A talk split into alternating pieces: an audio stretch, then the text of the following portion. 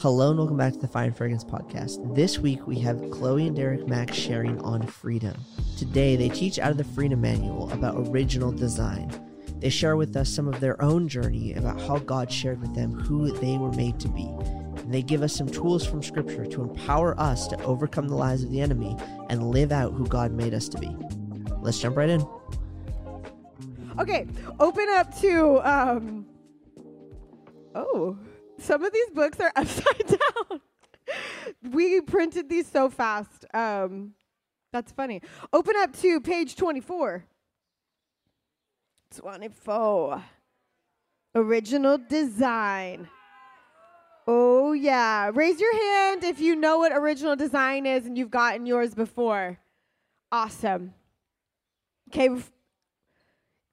Awesome. Bookmark that. I'm going to share a little bit. So, listen, I was born with this resistance towards my identity. Some of you are going to really resonate with what I'm saying. I was born kind of with this resistance. Any encouragement spoken over me would make me squirm. I didn't like my personality very much. I didn't like the way I looked very much. And my dad caught on to this uh, uh, when I was very young, and he refused to let me live by lies.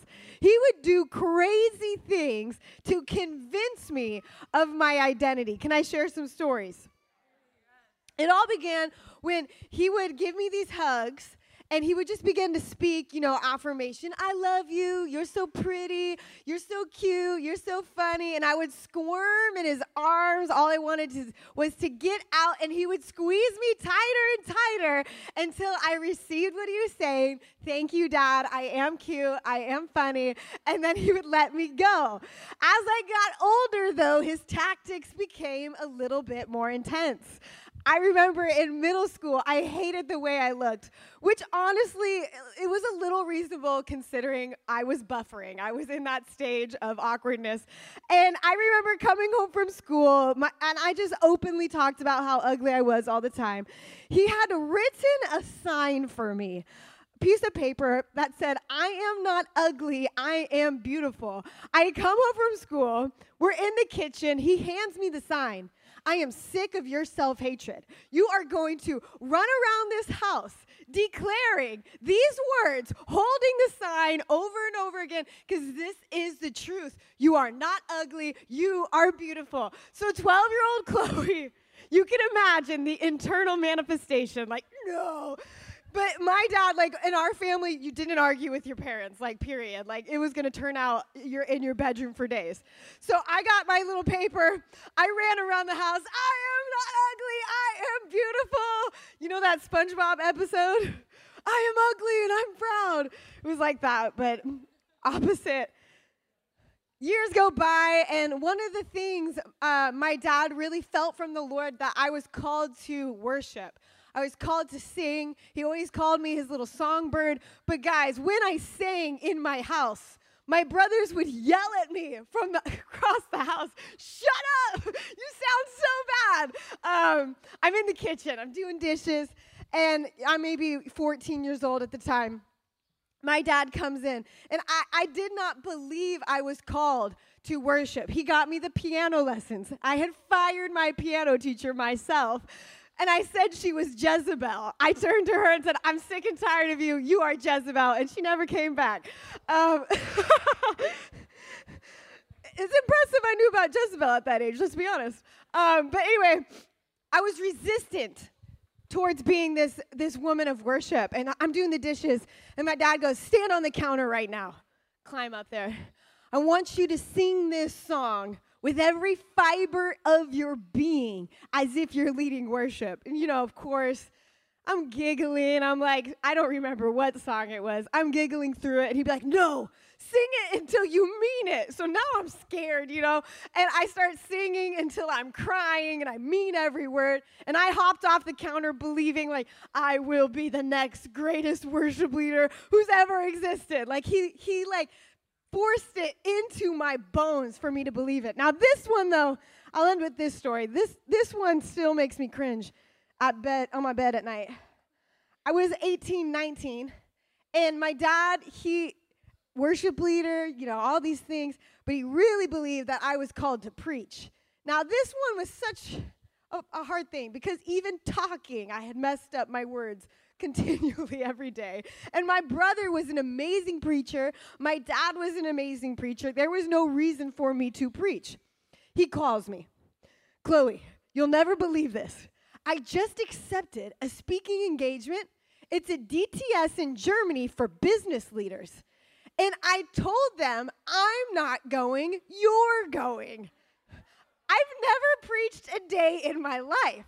You'd think I'd be ecstatic, like, yes, what an opportunity. No, I'm on the phone arguing with my dad. I can't go. I've never preached before, dad. And he's like, God is raising up a generation of Heidi Bakers, of Billy Grahams. It's not about your words, it's about the power of the Holy Spirit flowing through you. I know you can do it. It's going to be amazing. I hop on the plane.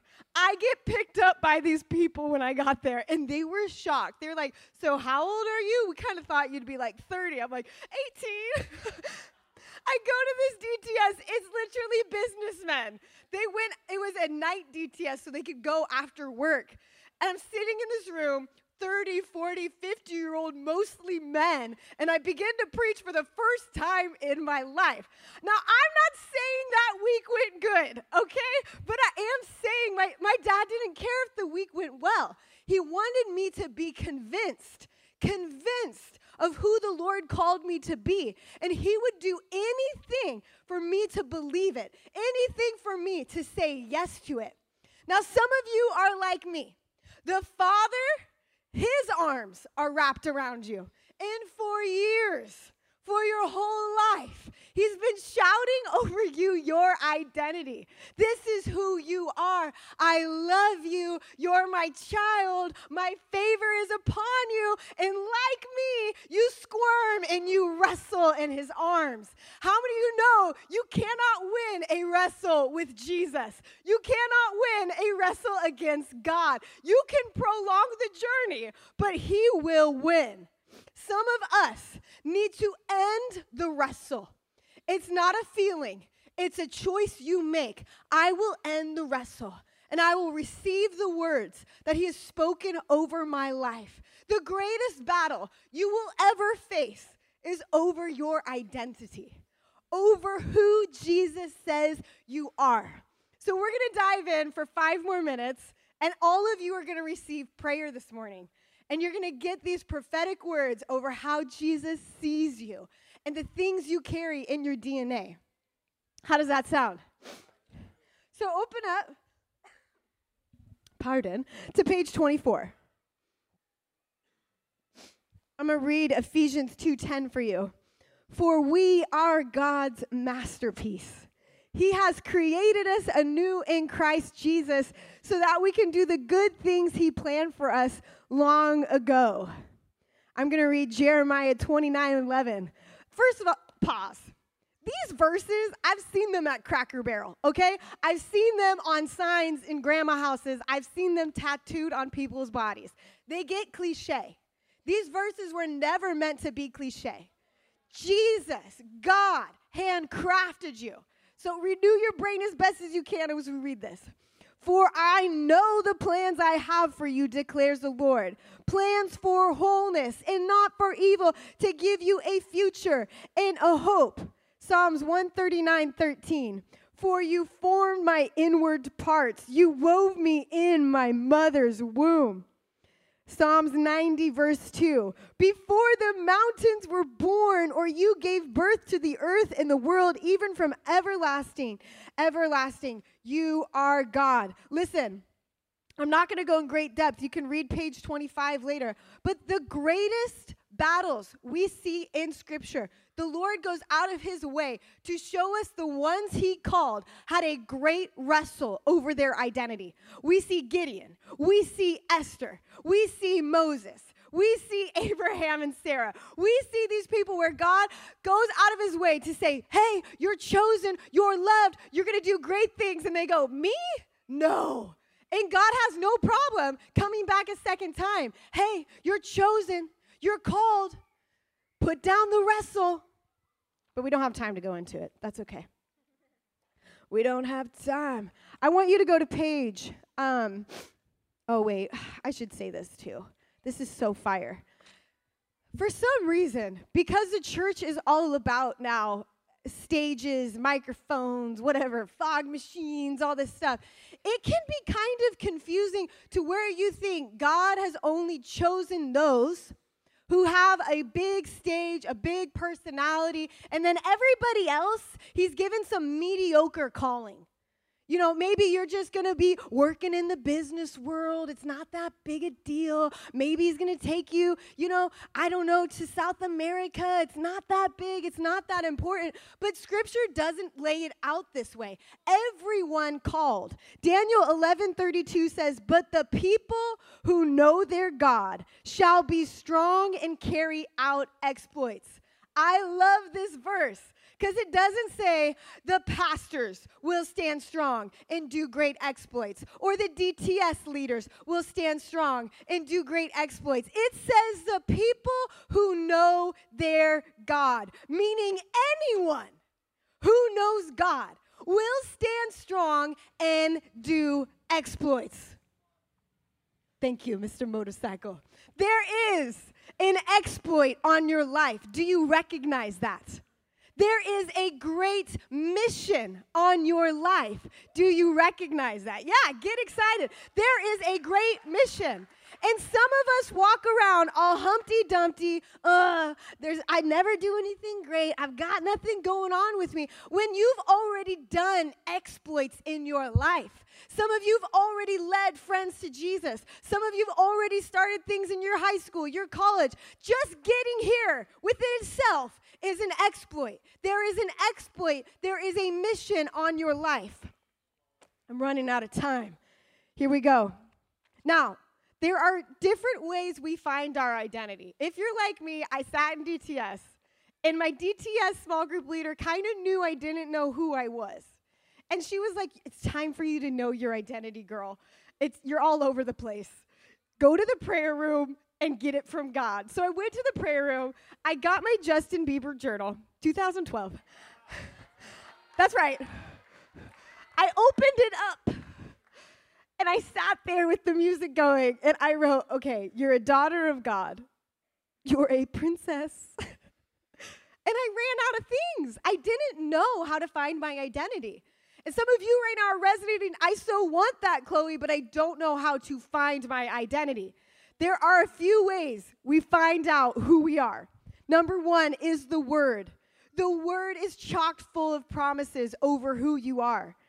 On page 27, you see a handful a child of God, a royal heir, an ambassador of Christ, a saint, fully righteous in Christ, an enemy of the devil. And the list goes on and on. In the back of your freedom manual, there's a page called the Christian Birthright Card.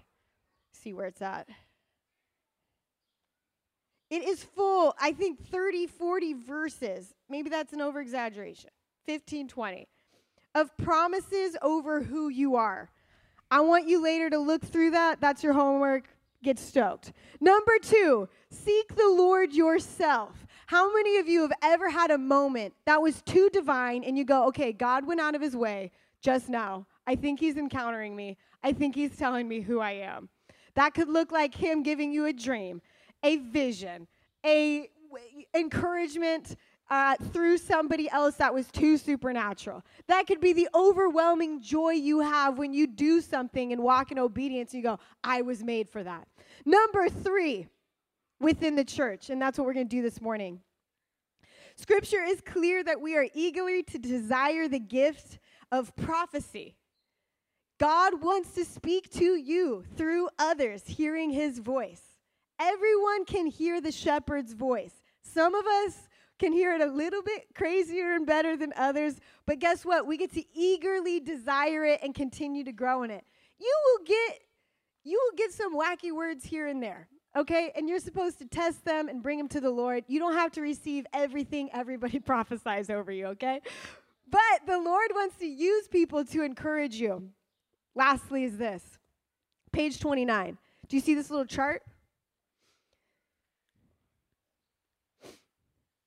One of the greatest ways that you can know who Jesus has called you to be is the enemy will hit you with the exact opposite.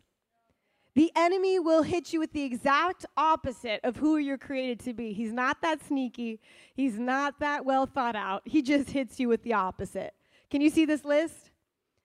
The enemy has worked through life circumstances, people, situations, and our response to them to create an identity. Selfish and self preoccupied. God says you're a servant and a promoter of others. You struggle with being victimized and full of self pity. God says you're one who gives hope and encouragement. You think you're hardened and numb. God's called you to be soft hearted and connected emotionally. Ladies and gentlemen, listen, if you're one of those people that's like, I don't ever cry, I'm a hard hearted little person, I can never be moved by anything, get ready. God's called you to be soft hearted and Mr. or Mrs. Tears. It's not who you are. It's not who you are unforgiving and bitter, forgiving and filled with love, filled with self hatred, one who knows they are approved by God, depressed and sorrowful, a person of contagious joy, introverted and shy, outgoing and bold. Derek and I have said this a thousand times. You might have been called shy your whole life. Jesus doesn't talk like that. Jesus points out Gideon and says, Be strong and courageous. He calls Moses and says, Lead my people. You were not created shy. The enemy hates your voice, the enemy hates what you carry.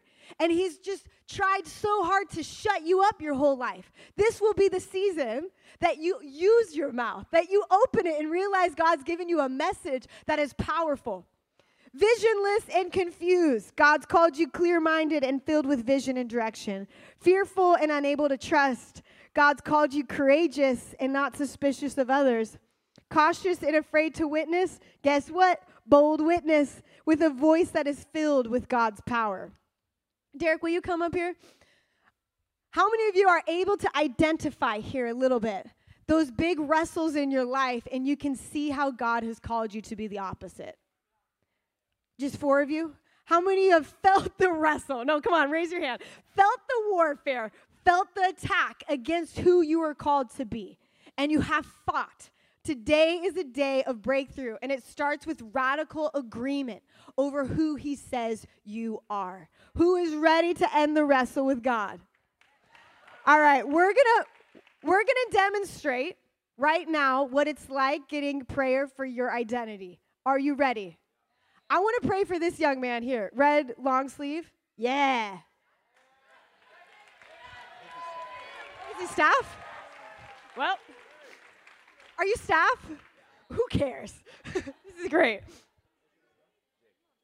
Jake? Awesome. Good to meet you. Good to meet you. You got your original design before? Yeah. We'll, year. we'll add some more butter. Add some more sauce. Yeah, Lord, thank you for Jake. Lord, we just ask that you would speak um, anything you want to say about his original design, Lord, in Jesus' name. Yeah, the first thing I saw was like you as this little kid, and the Lord said, set apart. And I saw you were able to like be that friend that can go in all these different friend groups, but at the same time, He's called you so set apart that you always feel different than everybody. And I just saw the Lord has so crafted you uniquely that He's almost not allowed you to have like super close friends or super close everybody because He's setting you apart for something so unique in your life. Does that resonate with you? Yeah? Let's ask again. Lord, we just ask anything else you want to speak about Jake in Jesus' name. I just saw this picture of you and you were praying and it was like thunderous. It was like crazy. You were going so at it. And I just heard that the Lord's really anointed you for intercession in a real way, not in a religious, I got to pray my guts out, but partnering with Jesus' heart. And like Jeremiah, feeling those burdens from the Lord, and it just erupted out of you. Um, I, I saw a picture that you, uh, other people were walking past you, and you had sat in the dirt to minister to one person, and healing was flowing through your hands. And I just felt the Lord's deposited in you a great compassion for those around you, where, where you see something, you can't stop, you can't, you can't move past it, you have to stop, and you have to minister. And so, yeah, does that re- do these do these resonate? Yeah. Do these resonate if you know him? Okay.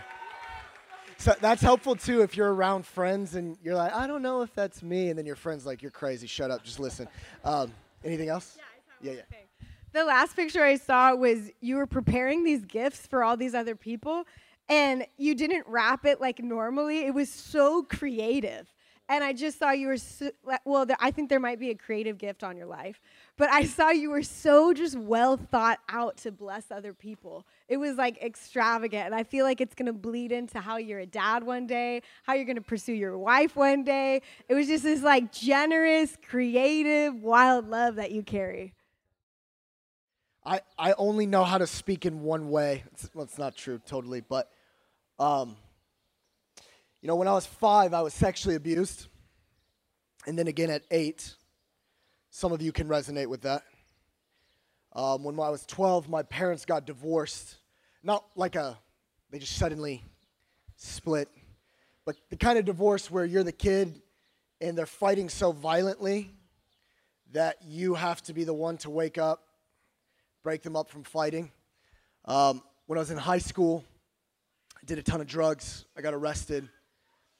When I was 18 years old and joined YWAM, I had no idea, zero idea that I would be a preacher. Listen, listen to me very carefully, guys. Right now, you think that the things in your past are obstacles and excuses for you to use to give God a reason on why He can't use you. I'm, I should not be standing before you guys because of all the excuses. When I was in high school, I had a stutter. How many of you took public speaking in high school? How many of you were the last person to give your speech because you hated it so much, but you thought it'd be an easy grade, so you took it? That was me. I got a C minus in public speaking. How do you get a C minus in public speaking? It's the easiest class. You just have to get up and say things properly. I couldn't do it. Um, you have plenty of excuses on why God can't use you.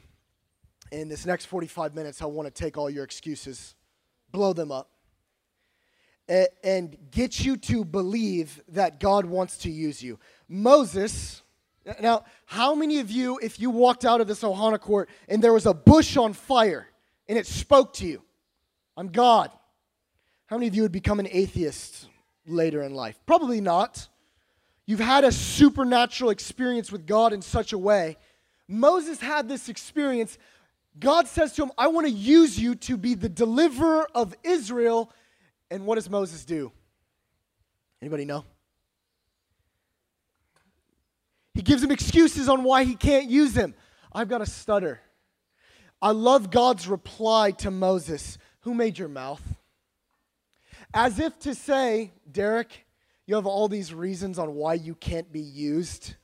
Um, I gave you your experience, experiences, Derek, so that I could use you. They're not an obstacle to me. I placed them in your life so that you would have something to say to people. Some of you have experiences from your past that you feel like you'll never recover from. And your recovery is not you getting a bunch more counseling, do it. I love counseling. Chloe's getting her degree in counseling. And all of those things, great. Um, but I have to say this the, the question to why things happen in your past is probably not going to get answered in your lifetime. It's probably going to be answered somewhere in eternity. The, the reason why, not the right question. Um, rather, God I'm going to give you these experiences so that I can use you. There's people right now stuck in human trafficking, and you might be a person to reach them, and your testimony might be the reason that you can reach them. Um, I hate unbelief. There isn't anything in the scripture that God hates more than unbelief.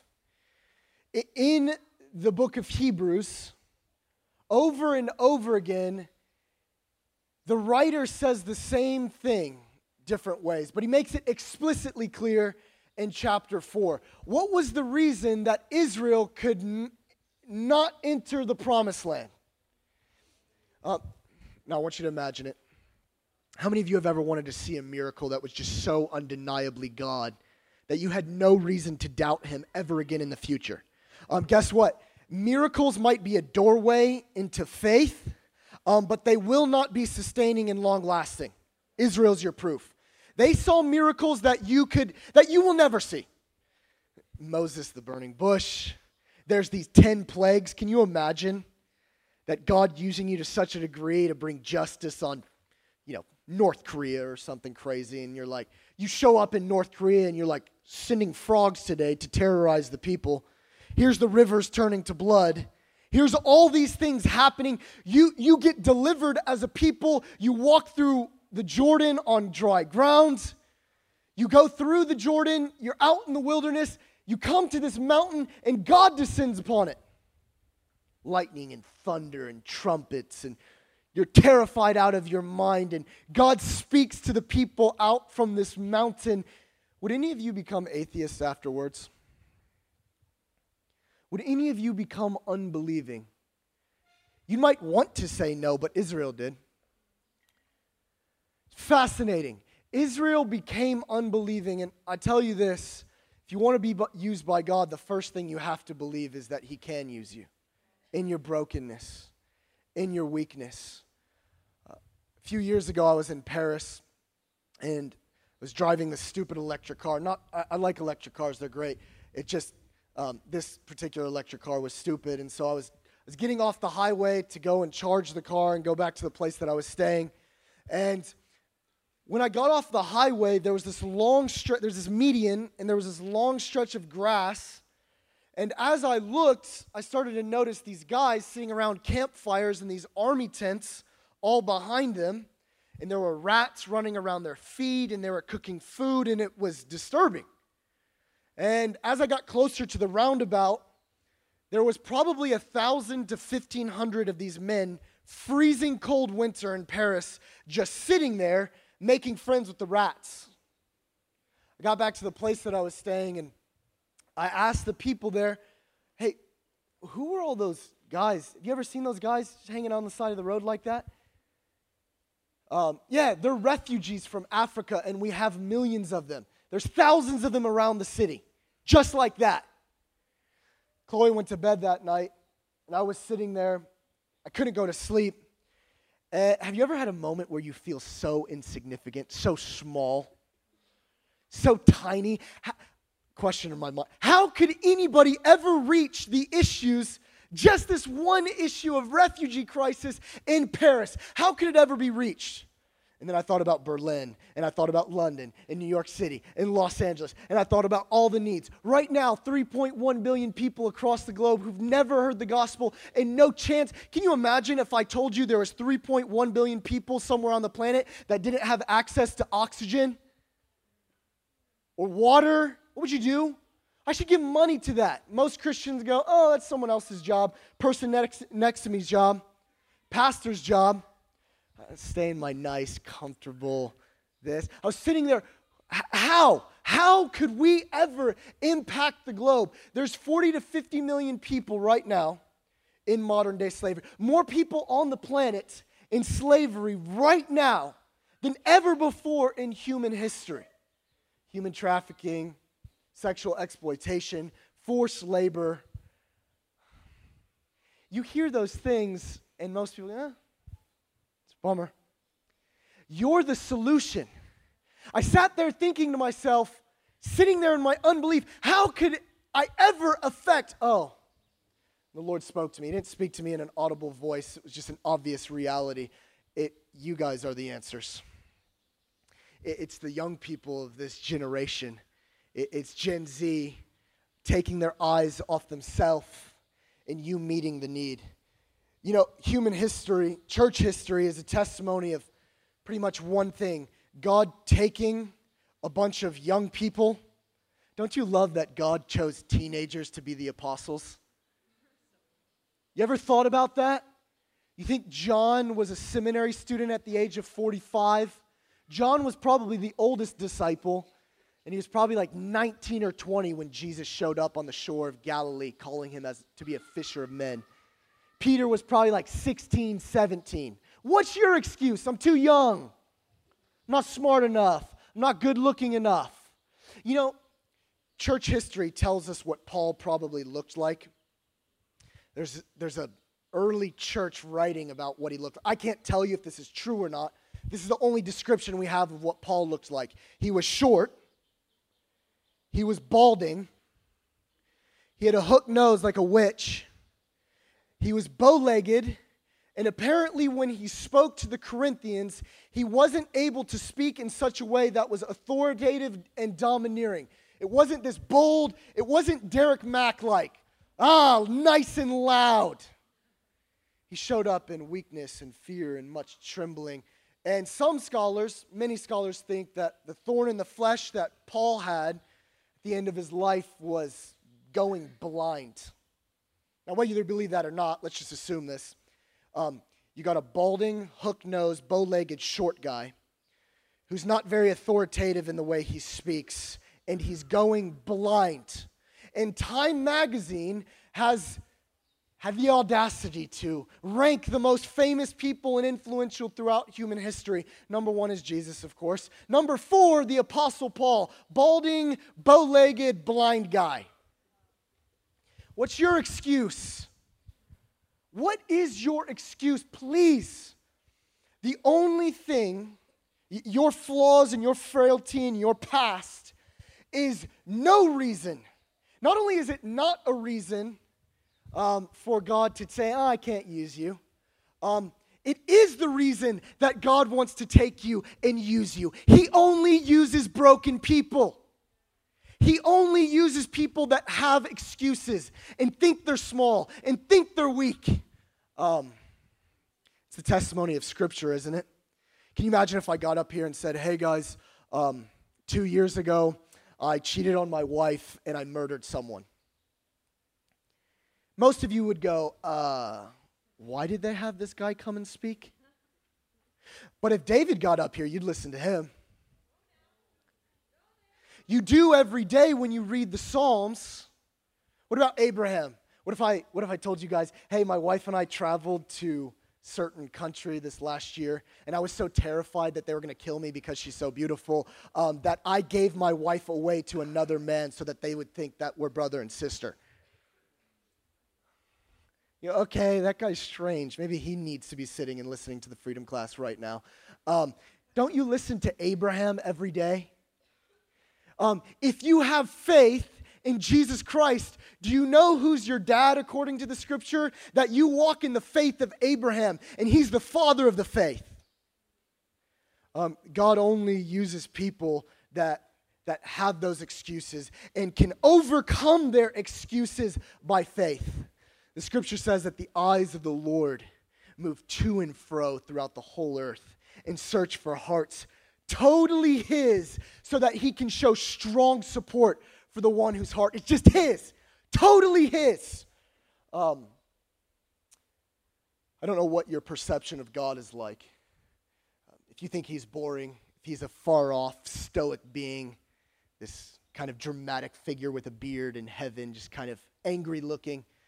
The Bible tells you what God is doing right now. His eyes are peering over the balconies of heaven. I want you to think about this.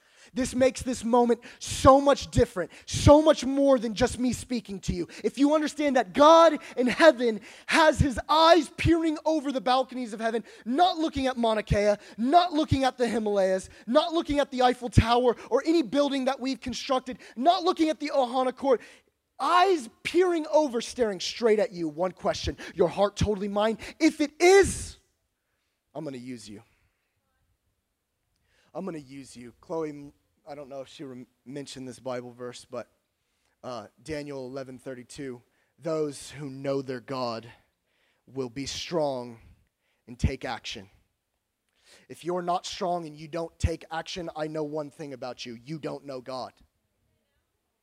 It's what the Bible says. You don't know God because you had a feeling one time. You don't know God because you can repeat Bible verses to me. If you know God, your life looks dramatically different. You're strong and you take action.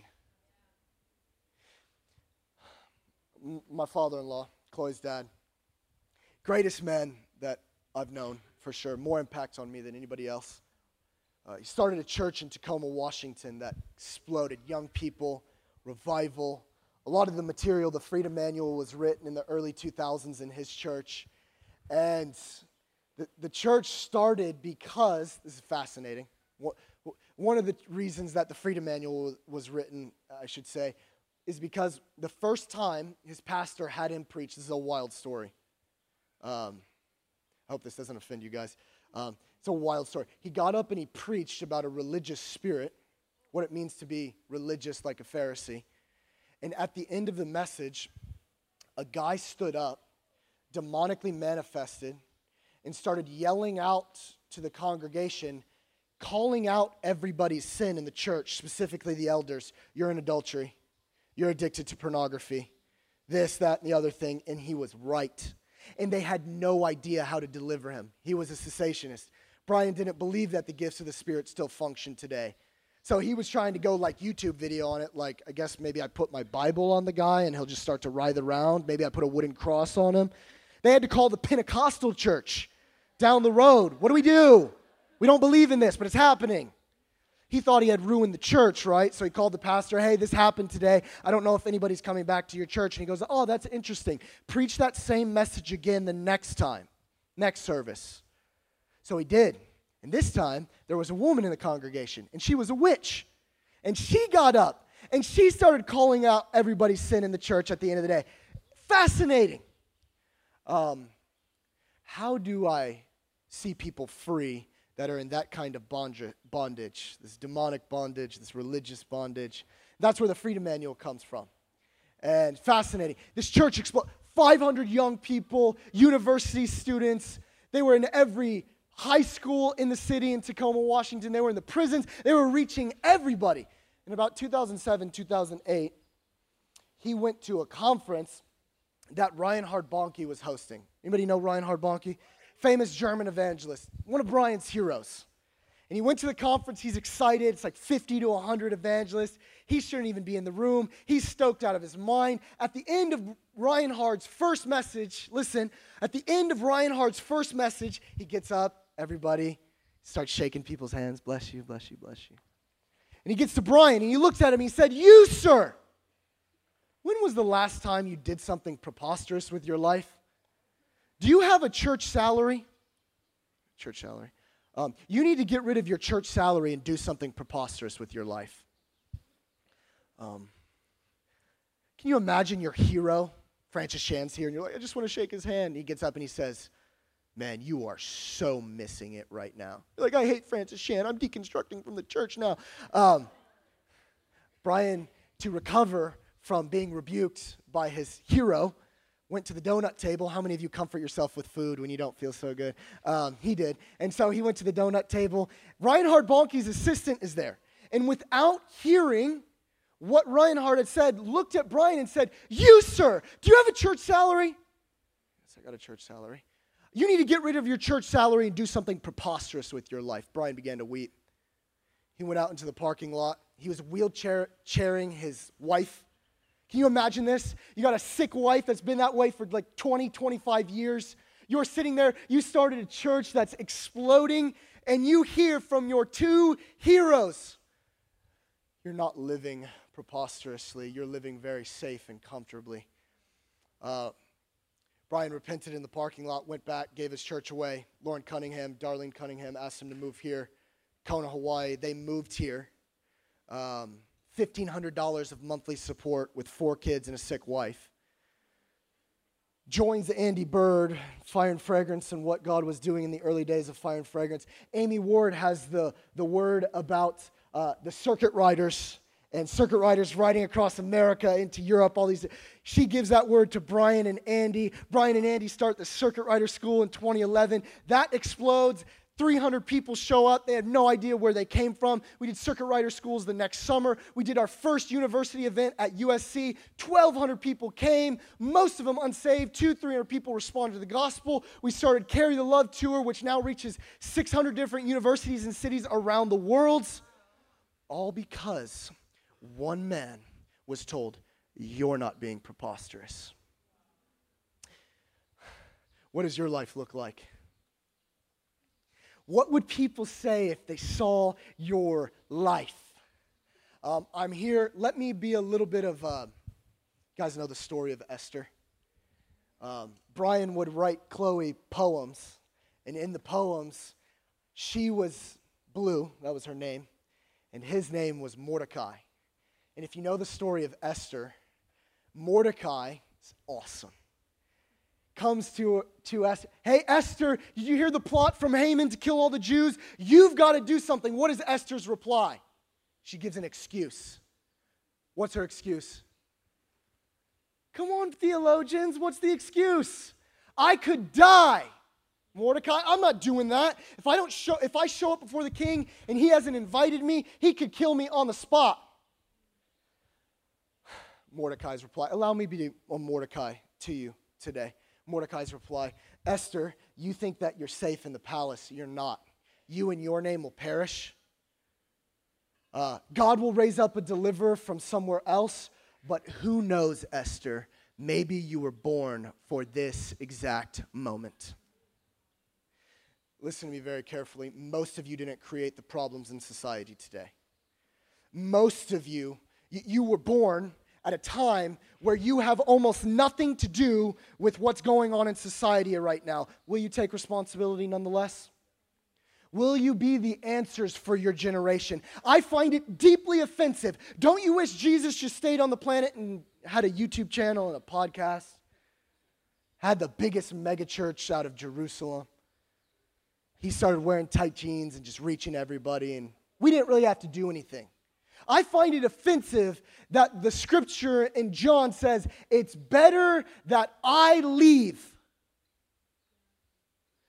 Do you guys think that's true? That it's better that he leave so he could send the Holy Spirit on you? and you could be the people that witness that you become the light of the world. It's offensive to me, um, but it's Jesus' way. You're the answer. You were born for such a time as this. Um, the book of Daniel, the most explicit faith statement um, outside of Hebrews chapter 11.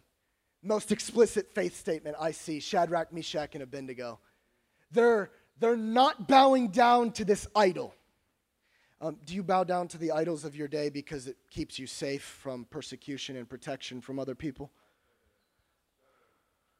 Um, well, I don't want to rock the boat, and you know, I've got to be a loving Christian, so I'm not going to say anything that would rock the boat.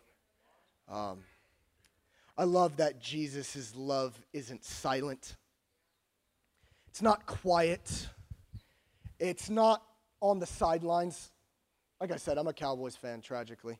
And can you imagine you're watching an NFC championship game this weekend? 49ers and the Lions.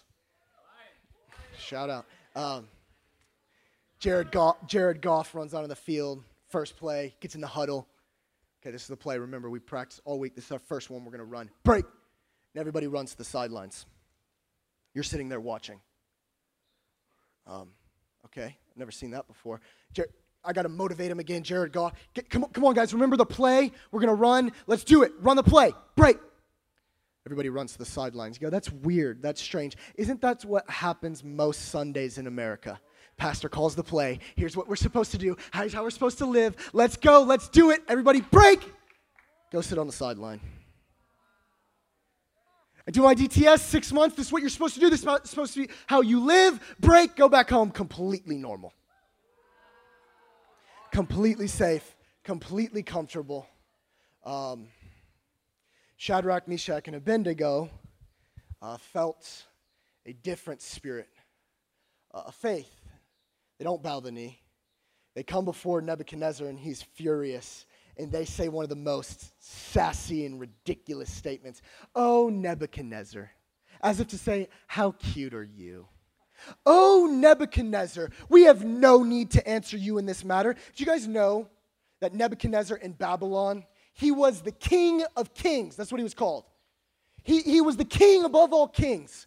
He's maybe one of the most famous ancient figures there is. And these three unknown Hebrew teenagers, young men, whatever they were, go, Oh, Nebuchadnezzar, we have no need to answer you in this matter. Our God, whom we serve, is able to deliver us. That's the first state, faith statement right there. He's able.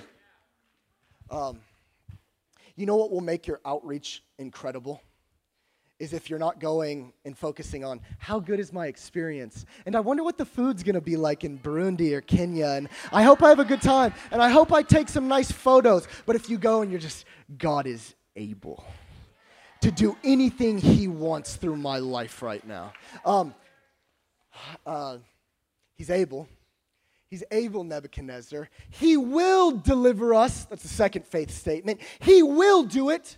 Revelation chapter 7 paints this picture of every tribe and every tongue, every ethnos, every language, every people group standing before the throne of God. Right now, uh, there's 7,000 people groups or so that have never heard the gospel and have no chance of hearing it.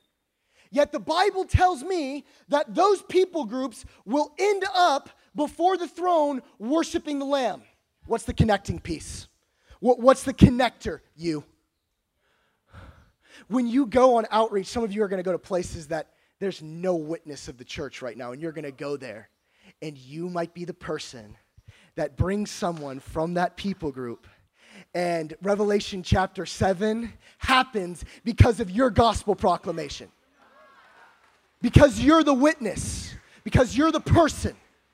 Um, he's able, he will, um, and even if he doesn't, faith is not about receiving what was promised. Faith is much more about trust and love for the promiser. You, you, you think faith is just, God heals the sick. Okay, so I believe that promise. God heals the sick. And then you go and pray for someone, and someone doesn't get healed. Go, oh, I guess it doesn't work. Or I guess this isn't true. Uh, Hebrews chapter 11 says, All these, talking about the Old Testament say, saints, all these died without receiving what was promised. Your life, you are going to plant trees around you that you will not sit in the shade of. You're going to do things, you're going to say yes to things that the next generation will inherit because of your yes, and you won't receive it. You won't even see it. It's going to be in your future kids, it's going to be in the people around you even if he doesn't. Um, and you know what's fascinating? Uh, God didn't and did deliver them from the fire.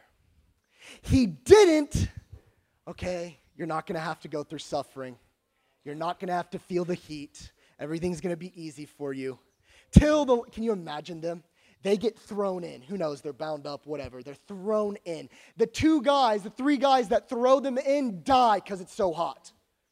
And so they're thrown in. Can you imagine them being tossed? And you're like, here it is. He, w- he can. He's able. He will. And even if he doesn't, which one will it be? It doesn't matter. I love the promiser. And when they're in the fire, who's there with them? Man, this is what inspires faith is go into all the world, make disciples of all nations, baptizing them in the name of the Father, the Son, the Holy Spirit, and lo, I'm with you always to the end of the age. You're about to go into a fire, Peter. You're about to go into a fire, John. You're about to go into a fire, Paul. I'm with you. I'm with you. Um, if you went off to war, if you went off to battle, sorry, ladies, uh, should have been a Marine. I know these analogies don't totally work for you, but just imagine it. You're going off to battle. You've got no ammo, you've got no weapon, you've got a assignment to go out to battle. You're sitting. How scared are you? Terrified. You know you're going to die. But what if you go out to battle with 500,000 soldiers to your right and your left? and you got warships off the coast and they're sending bombs and there's helicopters and there's planes and you got all the best technology and you're like uh, bullet's not even to come near me. Um, why do you not fear? What's the difference in those situations? Who's with you? Who's with you? Um, he can, he will, and even if he doesn't. Um, the most powerful stories are oftentimes the people who said yes and the outcome that they wanted didn't happen, but they still say yes. That's why I mentioned that woman, Perpetua, yesterday, who died in a Roman gladiator ring, putting up her hair saying, Today is not a day of sorrow and sadness. Today is a day of triumph and joy. Um, um, love you. There was this period where the Catholic Church needed to be reformed, and a man named Martin Luther brought this Reformation. And if you're a Protestant, it's because of this man named Martin Luther with all his flaws. A hundred years before Martin Luther, there was this Czech guy. Anybody from the Czech Republic here? Shout out. Okay, dang, you're from Nebraska. Uh, it's like the exact opposite of uh, the Czech Republic. Um, Jan Hus was this man from Prague, and he was preaching that the Bible is the sole authority for the church. And they called him to make disputation. They called him to have a debate about who was right about their doctrine. And they promised him safe passage. He wasn't going to be put on trial or put in prison. And remember, this is 100 years before Martin Luther. And he shows up there. They immediately throw him in prison, and they say, You better recant or we're going to burn you at the stake. Um, and when he's being burned at the stake because he didn't recant, his name, Jan Hus, Jan is John in English, Hus in Czech is goose. He looked at the bishop, the cardinal that was going to burn him at the stake, and he said, You may roast this goose, but a hundred years from now, a swan is going to come, and you won't be able to keep him from singing. Almost a hundred years later, on the dot, Martin Luther shows up. And if you go look at Martin Luther and the paintings of him, there's sometimes, most of the time, there's a swan somewhere in the back, background because he's Hus's swan. I, I tell you this, guys, throughout church history, over and over again, when the time seems most desperate, is the time where God gets the most glory for moving. It's not when everything looks great. It's when everything's terrible and there's no hope and there's no way that the situation could be transformed and changed. Nothing good could happen from here. And that's the moment where he raises up a Gideon or a Deborah or a David. Um, and I'm here to tell you that you are those of your generation. You are the people of your generation, and you have two options. You can be one of two categories of people. You can be like the 10 spies that go into the land and they come out and say to Moses, Moses, there's giants in there. There is no way that we could conquer and defeat the enemy. It's one category. Second category, Joshua and Caleb, they come out of the promised land and they go, Yeah, there's giants in there, um, but they're our breakfast, Moses. We're going to eat them for lunch. God's already given us the land. Who cares who's there? We've got God. That's all we need. Listen, unbelief bows its knee to the obstacles, faith bows its knee to the promise and the promiser. You are one of two people on this planet. Do you bow your knee to obstacle? Your past. I was abused. Know how to talk. My parents got divorced. I didn't have a dad growing up. Um, or your present. I can't talk. I'm ugly. I'm not smart. I am so glad that the way you look, your socioeconomic background, has nothing to do with if you can be used by God or not. Your goal is not to go in the mirror, okay, I've got to believe that I'm beautiful, and then therefore God will use me after that I believe that I'm beautiful. No, forget about yourself. Who cares? Your goal is not oh, I got to be all this perfect American Western pastor. Um, Chloe's dad had this picture, this dream, this vision. And in the vision, there was this lady, and she struggled with self hatred super intensely her whole life. And God called her to go to an orphanage. And while she was in the orphanage, she was serving these kids and she's doing all this stuff. And after she had put the kids down this one particular night, she was doing the dishes and she realized man, I haven't struggled with self hatred in so long. I haven't Why don't I struggle with self hatred now? Why don't I have those problems that I used to have? And she realized it's because she was looking at other people and she wasn't looking at herself anymore. She wasn't so consumed. Uh, the more you get, cons- everybody in Scripture who gave an excuse to Jesus or to God on why they couldn't be used, it always was because I am, I can't, me, me, me. And they didn't look, God's talking to me right now. I should shut up. I should be quiet. And I should let Him do whatever the heck He wants to do through my life. And I plead with you guys that you would be that way. Um, Abraham in Hebrews chapter 11, it says this By faith, Abraham obeyed when he was called to go out to the place he was to receive as an inheritance. Um, the English is not, uh, it doesn't say it as directly as the Greek says it. And if you were to read it in Greek, this is what it would sound like.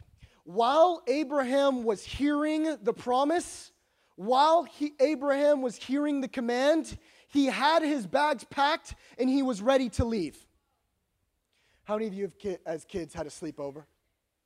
And while you were planning the sleepover, you asked your parents, set of parents, right? And your parents started to talk about the, you know, nego- like what are we going to do? Where are we going to, where are they going to go? When are you going to come back? You, you remember that moment where your two parents were talking? What were you doing? You were upstairs. You're packing your bags. You're ready to go. You're taking your toys, you're taking whatever. That's exactly what the Bible describes. While God, it's like this Abraham, I need you to go. And before Abraham hears the word go, he has his bag packed, his family is getting them together. He's already on the walk while he's hearing it still. Faith and obedience go hand in hand. You can't have faith and not obey, it makes zero sense. I'm gonna use you, and then you never go out and lay your hands on the sick. I'm going to use you, but you never open your mouth. I'm going to use you, but you never go to school, get a nice job, make a bunch of money so that you can send it to a bunch of missionaries and you live in a two bedroom apartment because you're like, I don't want to live for money, but I want to make money so that YWAM can be funded. Did you know? This is fascinating. Some of you are not called to YWAM. Some of you are called to go and make millions of dollars and give a lot of it away. 100%. 100%. Um, the American church gives 1% of all its donation offerings income. 1% of it goes to foreign missions. 1%. 99% goes to church salaries, buildings, and local projects. 99%. 1% goes to foreign missions.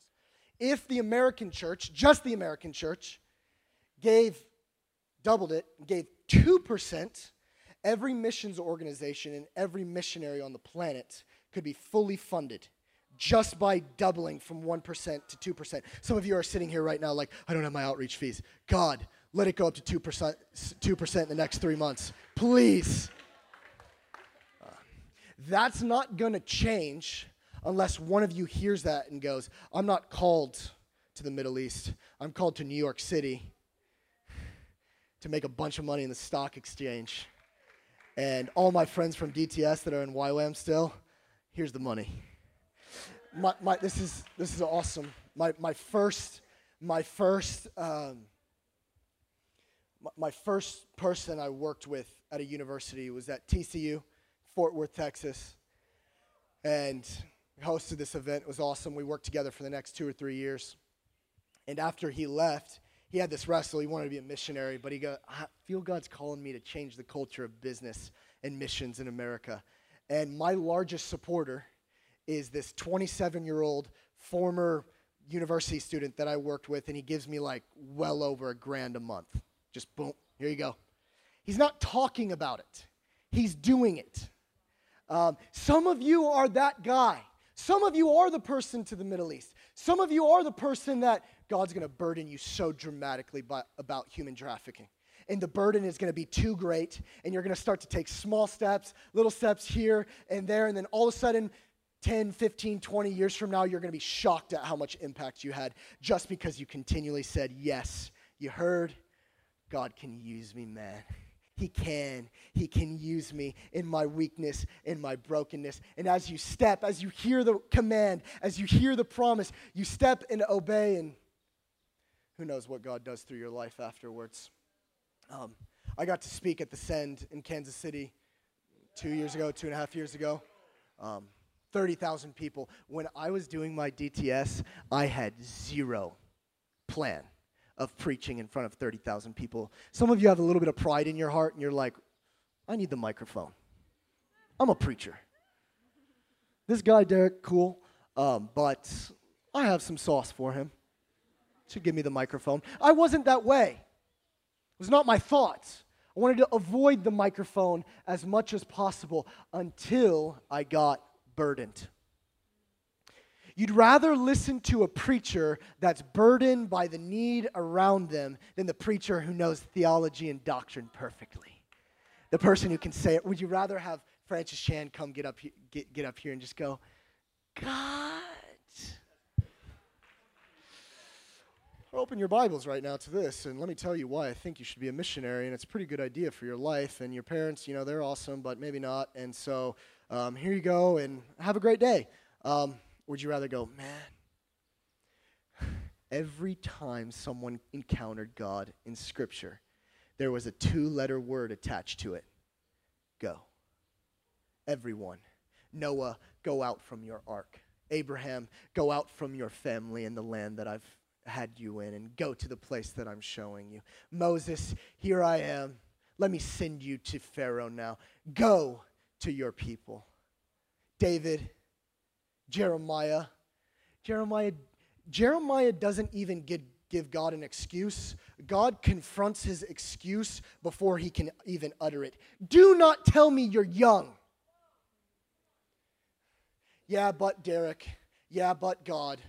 Um, do not tell me that you're young, Jeremiah. I've called you, I've made you, I've ordained you while you were in your mother's womb. Now, you, oh, that's such a cute verse, and he was in there, and he gave me my dimples, and that's so awesome. No, he gave you a calling in your mother's womb. He set you apart from your mother's womb. Uh, go. Ezekiel um, got picked up by the Holy Spirit, and God sent him and said, "Go and say in hearing in the hearing of Jerusalem." What's John three sixteen say? That he what? Uh, Greek words more clear. God so loved the world that he sent. If God made Jesus Christ a missionary, what do you think he wants to do with you? Did you hear that? You better than Jesus? Jesus, you can be a sent one, I can be one who sits comfortably. If God made everybody in Scripture, you, you've encountered God, right? You had a feel. Frenchie prayed for you last week. Uh, fellow. Um, got up, everything was normal, still looking at pornography. Nothing changed. Um, why? Because maybe your encounter with God for the last however many years that you've been following Him has been based on your own terms instead of His terms. And His terms always have to do with go, get your eyes off yourself. This isn't for a nice butterfly feeling, it's so you can change the world. Um,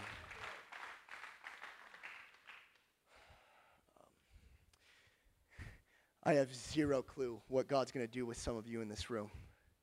Um, but if you're anything like me, and you showed up in your DTS, and you walked in, I walked into the living room where I was staying, and they were playing Catan. They were nerds. Um, I was like, oh my gosh, I'm a part of a cult. They're playing board games. This is ridiculous.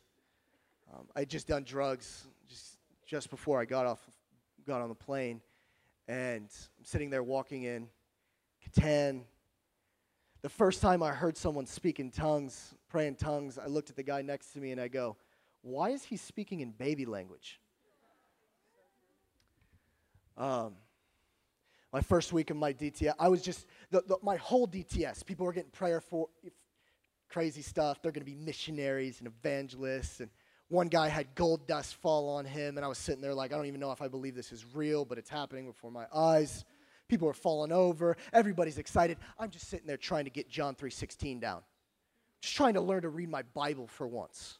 I'm on outreach. Everybody wants to go back in staff, but Derek's different. I'm not going to come back in staff. The day after my DTS, I'm at the beach.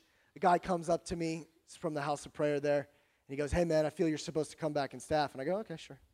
Um, was the one guy who didn't want to come back in staff. I came back in staff, and I'm one of two people from my DTS that's still in YWAM. I'm one of about three guys on my DTS that's still following Jesus. I didn't have all the prophetic words, I didn't have the feelings up front. I, I didn't have all the things that we love about this experience that you're getting. Please, this experience is not about you, it's about something so much greater. It's that 12 years from now, you're still following Jesus radically and you're obeying and you're not taking your life and diminishing it and making it someone else is going to do something great. I'm just going to sit on the sidelines. God can use you. Um, he's used the funniest people throughout human history, throughout church history. And I bet you, some of you in this room, are going to have a similar testimony to me um, in the next few years. Before we go, I want to pray for you guys. Um, would you stand for this last moment?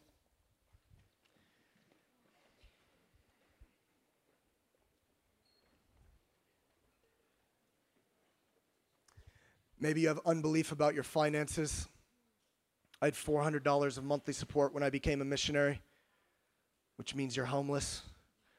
Um, for a year, for a year, I only ate eggs, ground beef, and cheese. like, um, it's all I could afford if I wanted to pay rent. Um, my parents came to me and they were so mad at me for being a missionary. I told you that yesterday. And they said, uh, always, constantly. You got to go to school. Got to do this. Got to do that. Um, and I looked at my dad or the phone, tears in my eyes, because I was just so fed up with this. And I said, Dad, I don't want one more dollar from you or mom. Um, I'm going to show you that I'm called to this by God providing for me. And for a number of years, never got one cent from my parents. Um, and over and over and over again, God would provide. I remember my second outreach I led. I was going to go into debt to the base to go on it. I walk into the finance office. It was kind of like the board of shame. It had names written on it and how much you owed. And so I walked in there every day, and there's my name, $4,000. I walked in one day, my name was erased. And I go to the lady, I said, I didn't pay that off. Can you put my name back on? I need to see how much I owe. And she goes, Oh, someone came in last night and paid it. Um, and to this day, I still, I still have no idea who paid that. Um, over and over and over again. You might think it just comes from supernatural means. Maybe some of you need to become Lyft drivers like I was to make a little extra cash. God gave you Lyft and Uber just so you could be a missionary. Or maybe you're, supposed to make your own clothing brand. Maybe you're supposed to have a side gig, whatever it is. Maybe you're like Paul, you have a tent making job. Um, if you're called to this, finances do not need to be an obstacle for you. Um, Maybe you have unbelief about your future spouse. Um, I'd never getting married, man. I'm weird. I'm strange. Guess what? There might be even someone in this room right now that's super strange and weird like you and has the same calling and is called to the Middle East and is called to Afghanistan and is going to go with you and is going to be just as excited as you are. Don't have unbelief. God's got a partner for you. You know what's fascinating? God to Adam and Eve in the garden did not make their relationship about sex or the way they looked. He didn't make it about how many cards Adam wrote her or how good she was at making food. Um, why did God give Adam a wife? One, because he was lonely. and number two, um, She's going to be your helper as you do your job, Adam. So, men in the room, you probably need a lady by your side who's just as capable of reaching the lost as you are. Maybe. Just maybe.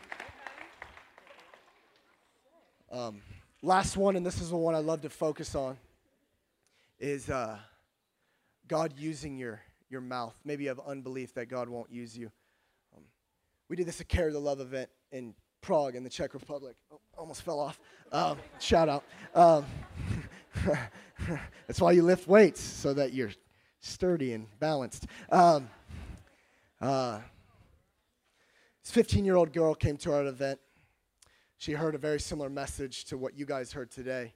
She went out in the streets right after the event. She's 15 years old. Uh, she went right onto the street, started preaching the gospel. Three days later, we get a message on our Instagram from some guy who says, Hey, this young lady came on the street. She preached the gospel to me. I was an atheist. I responded. She told me about your event and told me I needed to get connected with you guys so I could get into discipleship. So who's this girl?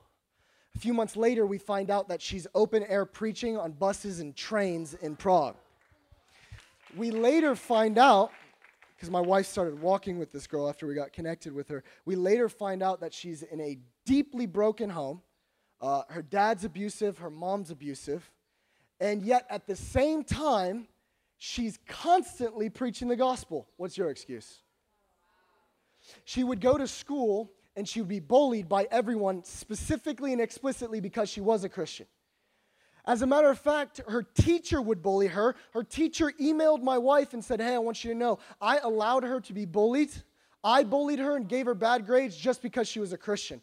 But one day, I gave her an assignment that she could speak. She had to do it in English, practice her English, uh, that she could say whatever she wanted in front of the class as long as it was in English. What do you think she did? She preached the gospel. The teacher came up to her afterwards, repented, and gave her life to Jesus.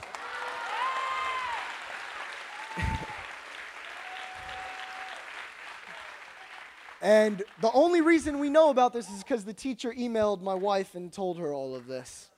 Um, she, she was being physically assaulted by these two boys in the school. The principal found out about it, about to expel the boys. She runs into the office and says to the principal, Do not expel these two kids. I forgive them. You should forgive them. 15 years old from a exceedingly broken situation. What's your excuse? It's not real. It's not real. I want you guys to pray this with me. Jesus, you can use me.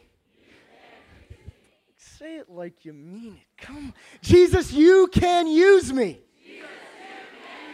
My excuses are lies. Uh, my unbelief turns to faith today. My mouth, you can use it. My hands, you can use them. My feet, you can use them. In Jesus' name. Listen to me, Gen Z. If you're younger than 28 in this room and you're older than like 15 or 16, you're a part of Gen Z and you have innovation in your bones and you're going to redefine what missions looks like for this next generation. You're going to redefine missions in YWAM. I truly believe this. And you need to feel the permission to innovate and create and change the culture that you see around you of missions. When you go back home, you need to go do fire and fragrance, friend. You need to go do this. Everywhere you go, innovating and changing. If you're older than, in this room, uh, you're the disciplers and motivators and the, and the people that are going to look at Gen Z and all their brokenness and you're going to say, Go, run after Jesus, run after his calling on your life. I'm behind you and I'll do it with you. Um, here's what I want you guys to do I want you to write down just a simple paragraph or two based off of faith, believing that God can use you. Um, what do you want your life to look like in 20 years if you decide to take up faith that is biblical and looks like the book of Acts? What do you want your life to look like? What do you want your husband to see? What do you want your wife to see? What do you want your kids to see? What do you want your friends and family? What do you want your ministry to What do you want to look like based off of this? Last thing I'll say. One day, I know this is kind of morbid. One day, you're going to die.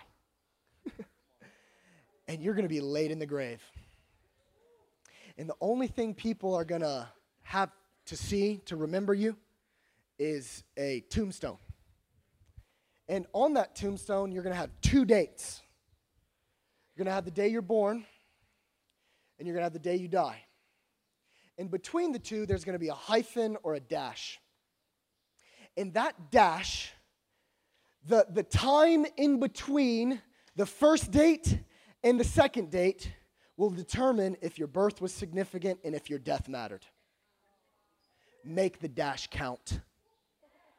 Make the time in between count. Start now. Do not waste it.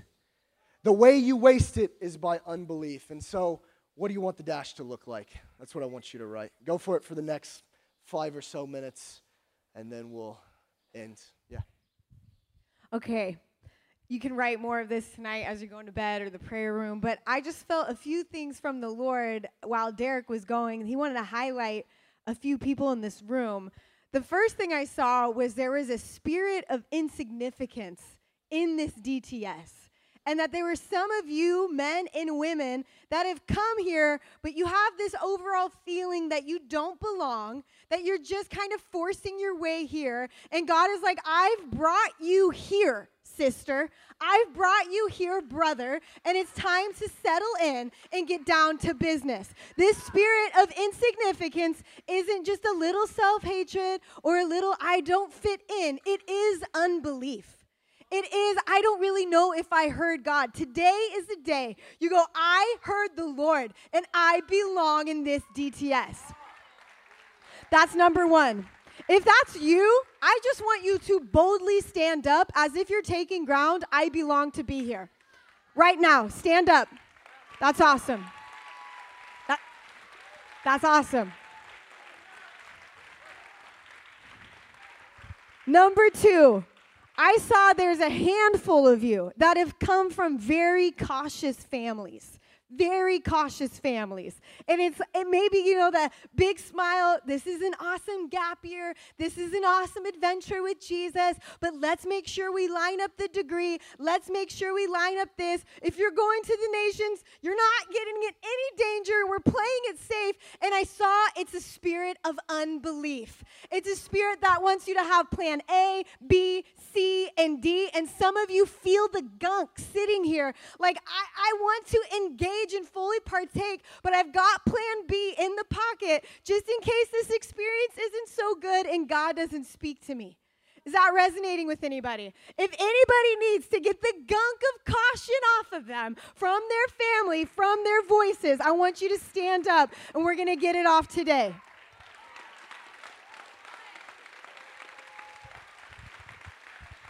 Number three, this is a wild one. But number three, some of you have come from jobs that you're ready to go home to, or you're in a relationship right now. You're dating somebody that you know God has somebody better for you. But the unbelief has come in, like Derek's saying, and go, I'm only worth somebody like this. I could never really marry a leader. I could never really marry someone all that special. Look who I married. It's a miracle. God has somebody. God has somebody for you. But I saw there's a handful of you God is calling to take action. It was like a job lined up that you're supposed to say, sorry, I'm, I, I, I can't do it. I'm not coming back for this. Or, sorry, boyfriend, it's time to go. Goodbye. Hanging up, block number. If that's you, I want you to stand up right now. God wants to meet you in it. There we go. That's awesome. That's awesome. Here's what we're going to do. I don't want to do a repeat after me prayer. I want, if you're feeling the, the, the weight of unbelief that says, I am insignificant, I am whatever, I want you, and the rest of the class, I want you to stand up and support. I want you to lift your voice in thunderous faith. God can provide a future for me. God can prepare a way. God will provide friendships. Can we erupt in a wild, spontaneous prayer, lifting our voices right now? Are you ready? Are we really ready to make some noise? All right, unleash. Three, two, one, go. La- last thing we're going to do. Last thing we're going to do. Some of you need to just do this just for the sheer of breaking silence off your life. We're going to lift a shout on the count of three, just as loud as you can. If you're a quiet person, today's your day. Uh, And I, I want you to do this not as a charismatic gimmick to end something, but truly as a declaration for yourself. Uh, I don't want to be silent anymore with my life. I don't want to be silent anymore with my voice. Um, so on the count of three, we're going to lift up, shout Jesus, uh, and then we're going to go to lunch. Does that sound good? Okay, ready? One, two, three.